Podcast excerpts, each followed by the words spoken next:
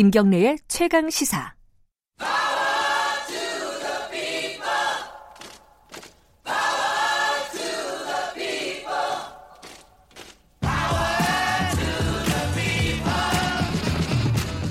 네, 김경래 최강시사 삼 부 시작하겠습니다. 삼 부는 어, 금요일, 매주 금요일 삼 부에서 만나는 지금은 을밀대 시간 마련되어 있습니다. 을의 입장에서 을의 목소리를 통해 함께 사는 세상을 생각하는 시간. 아까 뉴스 브리핑에서요. 어, 톨게이트 요금 수납 노동자. 지금 음, 수십 명의 노동자들이 그 톨게이트 위에서 요금소, 서울 요금소겠죠? 그 위에서 지금 농성을 하고 있죠. 고공농성. 거기에 그 노동자들과 관련된 판결이 어제 대법원에서 나왔습니다. 어, 육 년 만에 이제 판결이 나온 건데요. 음, 제가 좀 시간을 끌었는데 헐레벌떡 올라오셨습니다. 아니, 엘리베이터를 탔는데 사 층에서 안 내려주면 육 층에서 내려버리는 거예요. 인사부터 하고요. 안진걸 네, 사장님 안녕하세요. 예, 예. 육 층은 사장님 계신 곳인데. 그러니까 사 층을 안 내리고 육 층으로 가는 게 있더라고요. 잘못 탔습니다. 아, 죄송합니다. 예. 예. 그 정말 어제 기념비적인 판결이 두 개 나왔죠. 아침에 아까 박용진 의원이 이제 삼성 예. 뭐 박근혜 선수의 판결은 의미를 잘 정리했고요. 어제 판결이 내용부터 좀 설명해 주세요. 예, 이 톨게이트 예. 판결은 아니, 일단... 숨 좀 쉬시고.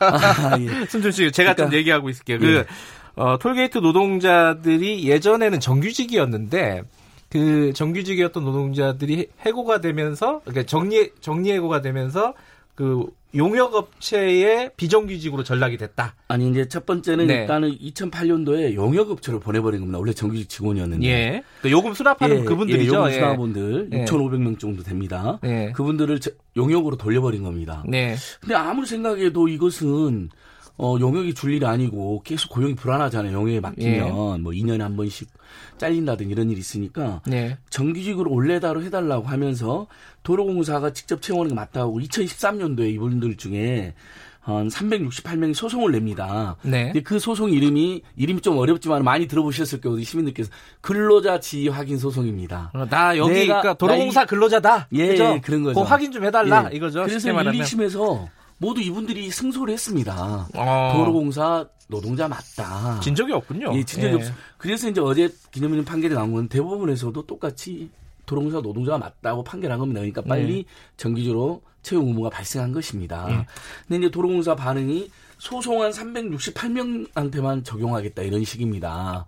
음흠. 나머지 이제 해고된 분이 천오백 명이 있잖아요. 이제 육천오백 명 중에서 오천 명은 자회사로 가버린 겁니다. 지금 예, 예. 그리 사실상 유도를 한 거죠. 강요한 거고. 예. 나머지 천오백 명은 무슨 소리냐. 일, 이 심에서 우리가 정규직 직원이라고 판결이 나왔는데 네. 공기업이 대, 그 법원 판결을 존중하지 않으면 어떻게 되느냐. 네. 그리고 자회사를 노동자의 선택할 수도 있지만 일반적으로 용역회사와 자회사의 차이가 뭐냐. 네. 똑같이 우리는 고용이 불안하고 어, 법원 판결이 치지 맞지 않으니까 직접 고용해달라고 천오백 명이 거부를 한 거예요. 그러니까 칠월 일일자로 이분들을 해고를 해버립니다. 도로공사에서. 올해 칠월 일일이요? 예, 예. 그래서 저번에는 우리가 방송에 한 게 이분들이 그래서 이제 떼학뼈, 폭염, 음. 태풍, 장맛비인데도 그 톨게이트 우리 성남 가다 보면 있잖아요. 예, 서울 요금소. 서울 톨게이트. 예. 그 위에 캐노피에 올라가신 거죠. 그러니까 그 요금소 마을, 위에 예. 이제 그 지붕에 올라간 거죠. 사십여 명은 올라가고 예. 나머지 이제 천사백 명 정도는 도로공사 건물하고 청와대 주변에서 노숙농성을 시작하신 겁니다. 그런데 이분들이 십 년, 이십 년, 삼십 년 항상 그 수납업무 하신 사실상 이제 우리가 보기에는 보통 이모님이나 아주머님이나 부르는 여성 노동자들이세요. 고령에. 예. 근데 처음으로 집회나 농성이나 이런 파업을 해보신 겁니다. 근데 오죽하면 하셨겠어요. 아무것도 몰랐던 음. 분들이. 아니 분명히 법원에서도 정규직 직원이라고 우리도 처음에 도로공사로 들어왔었고 근데 갑자기 용역회사로 신분 바꿔놓고 자회사 또 가라니까 거부했던 거예요. 근데 법원 판결의 근거가 저 물 한 잔 드시고요. 네, 괜찮습니다. 어쨌든 자 정리를 하면은 자 법원 판결이 나서 이제 삼백여 명의 노동자들은 이제 직접 고용을 해라 한마디로 네, 다시 채용을 해라 이런 얘기인데 그 근거 그러니까 어, 용역업체로 보냈으면은 용역업체 소속일 텐데 어, 법원은 왜 도로공소의 직원으로 본 거예요? 자, 용역에는 이제 크게 용, 우리는 막 외주 용역 하청 이런 거 파견 다 비슷해요. 파견 네. 다 외주를 줬다는 것은 분명한 네. 의미잖아요. 이게 네. 이제 자본주의가 못된 꼼수를 부린 거죠. 네. 자기를 위해서 일하는 노동자임에도 불구하고 책임지기 싫으니까 딴 데다가 넘겨버리고 거기서 파견받는 형식인데. 서석을 바꿔준 예, 거죠. 예. 근데 이 파견과 도급은 엄격히 구별이 되어 있습니다. 네. 파견 용역이 있고 도급 용역이 있는데 파견이 이런 거예요. 제가 김경래 사장님한테 네. 저 그 책 한 권 만들어야 되니까 노동자 좀 보내주세요 그래요. 파견 회사에. 네. 네. 김경래 사장이 고용하신 노동자예요. 네. 저한테 보내요. 네. 일은 제가 시켜요 다. 네. 이게 파견입니다. 아. 근데 파견하면 사장이 두 명이 되죠. 그러네요. 고용한 사장님 김경래 사장님 있고 일 시킨 안진걸 사장님 네. 있고. 이분 입장에서는 얼마나 고용이 불안하고 또 눈치가 보이고 여러 가지 고용 조건이 열악해지는 거잖아요. 네. 또 파견하게 되면 파견 수수료를 떼먹잖아요. 아. 내가 그냥 직보에 있으면 이백만 원 받을 것을 김경래 사장님도 먹고 살아야 되니까 사십만 원 정도 뗀단 말이에요. 예를 들면. 인력 파견업체 예, 사장. 예, 제가. 이렇게 예. 되는 겁니다. 그래서 파견은 파견법에 한 삼십여 개 업종만 가능하게 해놨습니다. 아하. 예, 그래서 예를 들면 제조업 직접 공정이라든지 예. 그다음에 뭐 의료업종이라든지, 네. 어, 또 여기 요금 수납 업무 같은 거, 네. 그러니까 도로공사도 마찬가지고 병원에서 요금 수납하는 것도 마찬가지인데 이런 데는 근로자 파견이 허용되지 않는 업종이에요. 음. 근데 도로공사는 자기들은 파견을 받은 게 아니고 도급을 줬다라고 주장을 하는데 도급은 뭐냐면 자 사장님한테 제가 김경래 사장님한테 제가 책을 하나 맡겼잖아요. 네. 그러면 김경래 사장님 저한테 책을 그냥 갖다 주는 거예요. 다 만들어서. 아, 내가 알아서 예. 알아서 책을 만들어서 예, 그 노동자들하고 예. 같이. 예. 그러니까 예를 들면. 그게 도급인 거예요. 완전히 네. 일을 다 맡겨놓는 거예요. 그래서 네. 김근혜 사장님이 고용한 직원한테 저는 누군지도 모르고 할 말도 없어요. 해소도 안 되고. 네. 이해되시죠? 이게 파견하고 네. 도급 차이. 근데 이 도로공사가 어떻게 했습니까? 사실은 도급 용역인 모양새를 꾸몄어요. 그러니까 요금 수납 업무를 도급을 줬다. 넘기겠다. 네. 넘긴다. 네. 우린 근로자 파견 받은 게 아니다. 그랬는데 실제로는 자 출퇴근 관리하죠. 일 다 시키죠. 실제 일은 안진걸 사장, 도로공사 사장이 일을 다 시킨 겁니다. 음흠. 거기에 사실상 종속되어 있었고 예. 그러니까 이분들은 옛날 그대로 한 거예요. 또 직원들은 사실 옛날 도로공사 정규 직원이었으니까 네네. 사장만 영역업체로 바뀌어 있는 거예요. 음흠. 중간에 스스로 그분들이 떼먹고 이렇게 된 거죠. 그래서 법원에서 이것은 어, 근로자 파견은 파견 계약을 한 거다. 음. 근데 이 요금 수납 업무는 근로자 파견 허용되어 있지 않는 업종이다. 불법 파견이 그러니까 불법 되는 파견이고 아하. 도급을 이장한 거다. 아, 이장 도급 예, 불법 이것은 파견. 불법 파견 이장 도급 우리 시청자도 많이 들어 성찰 많이 들어요. 네. 왜냐하면 이건 이미 현대자동차 판결에서도 네. 왼쪽 바퀴는 정규직 만들고 오른쪽 바퀴는 예를 들면 사내하청 유장 도급을 준 거예요. 그런데 네. 일은 현대자동차 직원이 다 시켜요.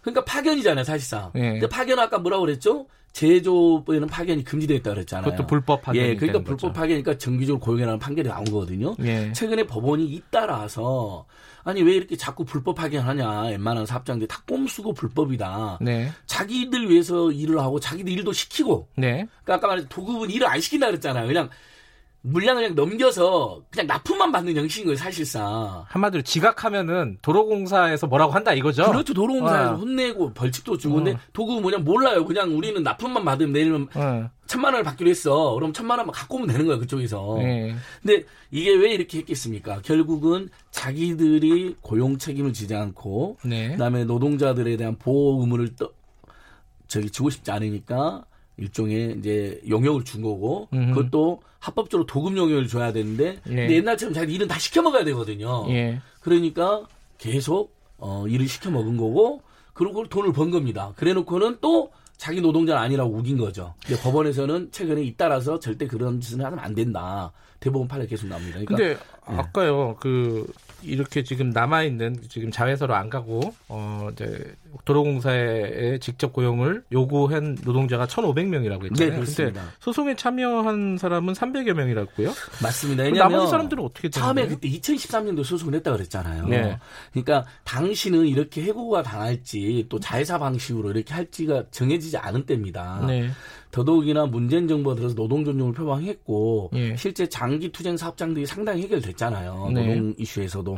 그러니까 기대를 했던 건데 정치인 출신인 도로공사 사장이 와가지고 오히려 자회사 방식을 선택해버린 겁니다. 어, 정부의 가이드라인에 보면 자회사 방식도 노동자와 협의해서 선택할 수는 있습니다. 왜냐하면 네. 어떤 경우에는 그래 우리가 자회사로라도 가겠다. 너무 불안했으니 그동안 영역업 쟁포가 심고 이런 경우는 있을 수 있는데 이 경우는 좀 케이스가 다른 게 원래 이분들 직원이었고 불법 네. 파견이었기 때문에 일, 이심 판결이 있었으면 도로공사에서 사실 그때 그냥 정기적으로 했어야죠. 그러면 지금 도로공사 입장은 다시 소송이나 이분들 소송 또 이라는 겁니다. 나머지 나머지 사람 예, 아, 그래요? 천여 명한테 그래야 아... 이제 이런 식의 지금까지 근데 모르겠죠. 이제 오늘 내일 입장이 바뀔 수도 있는데요. 예, 예. 그래서 이미 나머지 분들이 소송도 내놨어요. 내놨는데 아, 또 한참 걸릴 거 아니에요. 이 노동자들이 이렇게 지려하고 힘들게 예. 평생 안 해본 소송, 소송 사실 해보시면 알겠지만 정말 피곤하고 힘든 과정이거든요. 돈도 예. 들고 시간도 들고. 그렇게 내몰 게 아니라 이 대법원의 이 판결 취지, 일, 이심 판결 취지를 보면 음, 자기들이 업무를 지시했고 종속되어 네. 있고 그것은 사실 어디서 외부에서 파견 형태든 했다 하더라도 그건 불법 파견일 뿐만 아니라 직접 고용해라는 거거든요. 그러니까 어, 대법원은 최근에 어쨌든 노동 존중 노동 네. 보호를 일관되게 확장해가는 경향이 보이고 있습니다. 근데 이 참 현실적으로 그런 생각이 드는 분들이 좀 있는 것 같더라고요. 뭐냐면은 어 이제 뭐 하이패스 예, 예, 나오고 예, 예. 그 다음에 하이패스보다 뭐 더 자동화된 뭐 설비를 한다고 하더라고요. 예, 이제 무인 수납 시스템으로 예, 가는 그렇게 거죠. 그렇게 가면은 이 도로공사는 이 천오백여 명의 이 노동자들을 다시 채용을 해갖고 그러면 도대체 할 일이 예, 없어질 이거 어떻게 이 이건 약간 어, 딜레마인데. 어, 김경래 의원님 너무 날카로우세요. 아, 전 그렇지 않아요. 제가 늘 받고 댓글에도 항상 비판이 있어요, 지적이 있어요. 예, 아니, 타당한 지적이세요. 실제 무인화로 가는데 어떡하냐 이런 거잖아요. 예. 그래서 이분들도 자 천오백여 분이잖아요. 아까 예. 제가 말씀드린 실제로 수납 업무를 십 년에서 삼십 년 사이 아주 오랫동안 하신 분들입니다. 네, 네. 그리고 연배가 그래서 사십 대, 오십 대 정년퇴직 앞두고 있는 분들도 많으세요. 음흠. 자 그러면 앞으로 이 업무 물론 사람 안 뽑을 거 아닙니까? 네. 자동으로 사람 안 뽑을 거고, 그다음에 곧 있으면 다 이제 정년퇴직 시작되시니까 예. 순차적으로 퇴사를 하게 되세요. 예. 그러니까 점점 줄어듭니다. 어차피 분들이. 예. 예. 근데 도로공사에서 예를 들면 무인 수납이 확대되는 만큼 인력일 인력을 감소해야 될 텐데 예. 자연 안 뽑고 퇴사하고 네. 계속 자연 감소한다는 거죠. 음. 그게 이제 상황이 맞아 떨어지는 거고, 그다음에 도로공사 업무가 엄청 방대하잖아요. 전국 네. 고속도로를 다 관리하고 톨게이트도 관리하고 이러는데, 그러니까 어, 다른 곳으로 이제 업종 전환도 하겠다는 거거든. 업무 전환도. 음. 그러니까 필요하면 이분들도 어, 요금 수납 업무가 우리 천직이었지만, 뭐 원하는 경우도 있을 수 있고요. 비교적 예. 젊은 사원의 예. 경우, 또 예를 들면 회사 입장에서 반드시 일은 좀 해달라 그러면. 노동자하고 상의해서 없는 업무를 억지로 할 수는 없는 거니까 네. 밀릴 수도 있다라는 유연한 입장을 가지고 계세요. 그러니까 네. 어, 그 지적은 타당한 지적 맞습니다. 일부 청취자들께서 네. 해주신 지적인데 생각처럼 그 문제는 심각하지 않다. 왜냐하면 음. 연세들이 꽤 되셔서 우르르 이제 퇴임하는 연령이 다가오고 있다. 네. 네.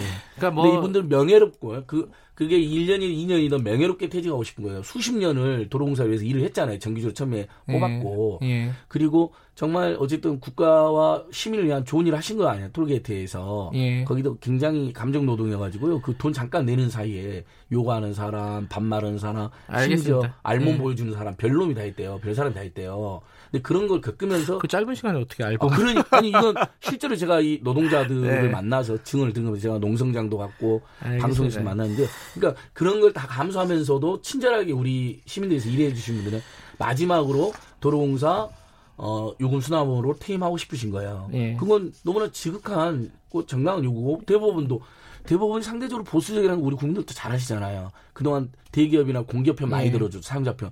근데 이분들이 보기에도 이건 너무했다. 자기 사회에서 이렇게 피땀 흘리는 일하는 사람을 용역이라 알겠습니다. 이유로 내몰았다. 그러니까 도로공사 음. 모든 회사가 마찬가지지만 어떤 문제가 생겼을 때 사람, 사람 자르는 게 제일 쉽잖아요. 예. 그러니까 쉬운 방법을 선택을 하는 것 같아요. 그러지 말고 직업 교육도 하고 업무 전환도 예, 해보고 맞습니다, 좀 맞습니다. 장기적으로 계획을 예. 좀 세우고 예. 그렇게 좀 진행이 됐으면 좋겠네요. 어쨌든 오랜만에 어, 뭐랄까요? 굉장히 좋아하시죠? 이. 예, 제가 오늘 그래서 싱글벙글하고 나온 겁니다. 어제 대법원 판결 두 개는 국민적 네. 상식이나 네. 사회적인 실현, 사법적인 실현, 그다음에 노동 존중 이것과 다 부합한 판결을 우리 시대가 이렇게 가야 됩니다. 알겠습니다. 예. 오늘 여기까지 듣겠습니다. 고맙습니다. 예, 고맙습니다. 민생경제연구소 안진걸 소장이었습니다. 김경래 최강시사 듣고 계신 지금 시각은 여덟 시 사십사 분입니다.